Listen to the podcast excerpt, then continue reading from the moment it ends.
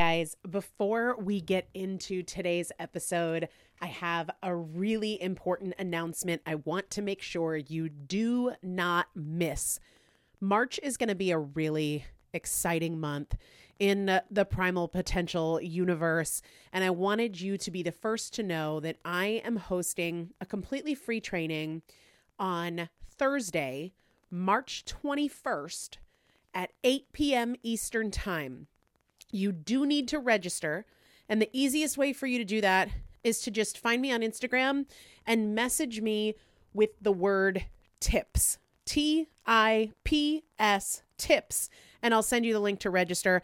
Otherwise, I'm going to make a point to put it in the show descriptions. But message me tips, it'll go to you automatically. Get in touch with me in any way you can if you want that link to register. And for some reason you can or can't figure out how to message me with the word tips, but that's going to be the easiest way. Because here's the thing there's a lot of things that we want to be able to do intuitively, automatically, without so much hard work and effort. But to get to the point where you're doing it intuitively and as a matter of habit, you've got to do it intentionally. And that comes with a lot of challenges, whether those challenges are our own excuses, our fears of failure, all of the past times we've tried and failed that make us doubt that we can do it, or maybe it's social situations that pull us away from our goals. I want to walk you through a process of creating your own personal protocol that takes into account all of the unique factors about you your preferences, your lifestyle, your most common excuses, your fears and your doubts. And I want to take you through that process live in a format where I can answer your questions in real time. And we're going to be doing that on this free training that again is Thursday, March 21st at 8 p.m. Eastern Time. Find me on Instagram at Elizabeth Benton.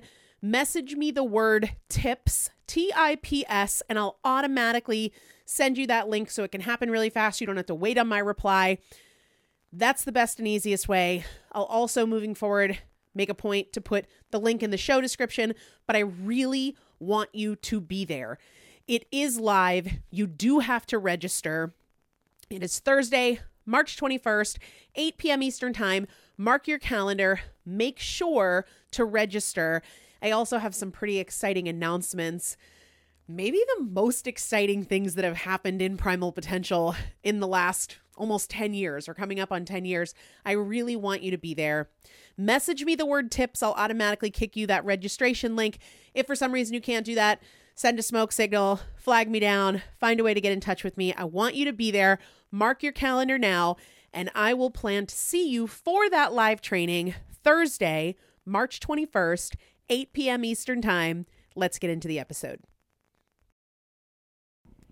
Hello, everybody. Welcome back to the Primal Potential Podcast and welcome back to our Consistency 365 mini series. I'm Elizabeth Benton. These are short episodes that air daily in between our Monday and Saturday full length episodes, all about consistency and the barriers to consistency. And one of the big barriers to consistency for a lot of people is our emotions. Emotions are not bad.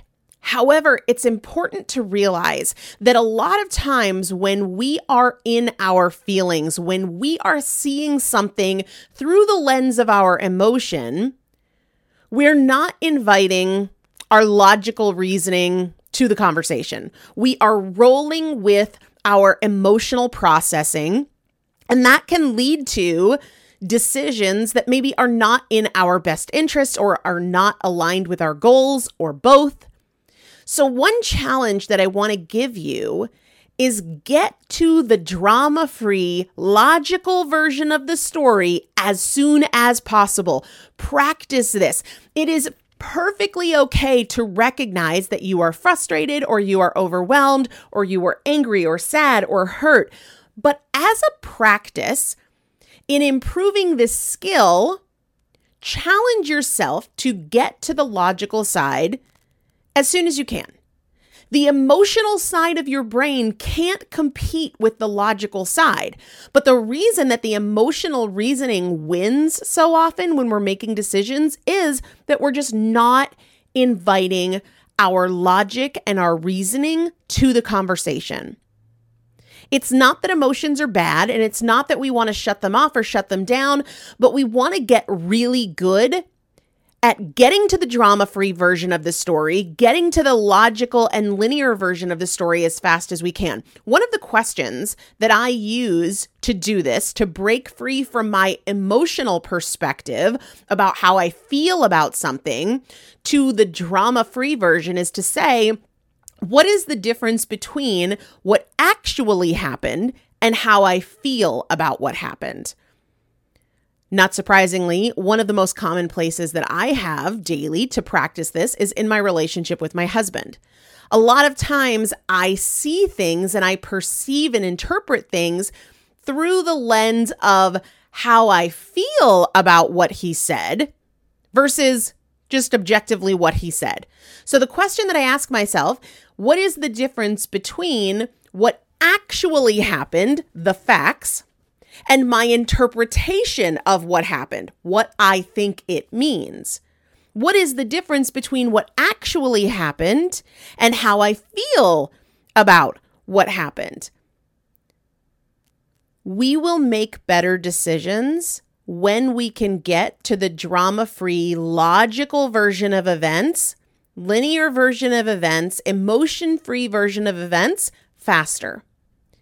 I still want you to honor and acknowledge and respect your emotions, but the ability to differentiate between what happened, facts, and how you feel about what happened or how you're interpreting what happened is a game changer. The emotional side of your brain can't compete with the logical side, so get to that drama free version of the story as soon as possible.